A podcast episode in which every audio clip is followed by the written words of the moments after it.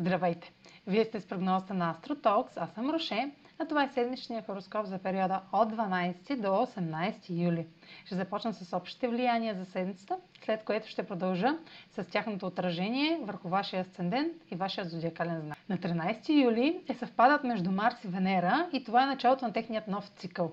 Най-после Венера достигна Марс в Лъв и ще имаме готовност да споделяме и приемаме любов и нейните форми смело, уверено и с усещането, че поемаме вдъхновяващ риск. Ще имаме приоритет към нещо красиво и необходимата мотивация да го достигаме.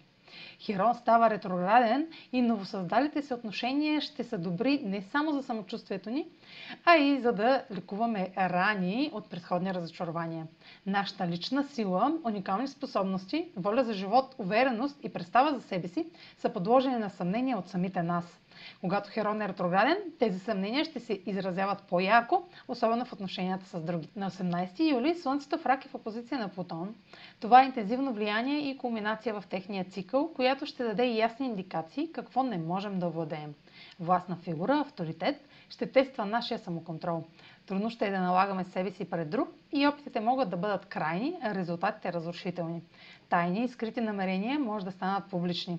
Като цяло има потенциал за нещо голямо, което изисква съзнателен подход, за да се избегнат нездравословни реакции. Също може да получите дълго чакана среща с шеф в авторитет, който да ви повиши или наеме след дълги преговори. Използвайте това влияние, като изхождате от истината и влагате страст в постигане на целите.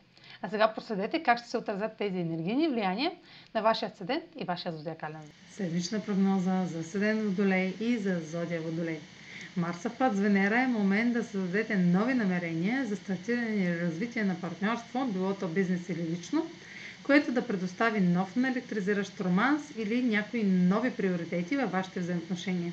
Промените от дома или със семейството ще бъдат в основата на тези актуализации, но някой друг може да е цел на вашите проекции. Бъдете на штрек за изненадващи развития, които всъщност са отражение на промените в собствения ви живот или желанието ви да изоставите миналото. Слънцето в аспект с Плутон в Козорог попада в сферата на рутината и осветява скрити въпроси с властта, успеха или манипулация.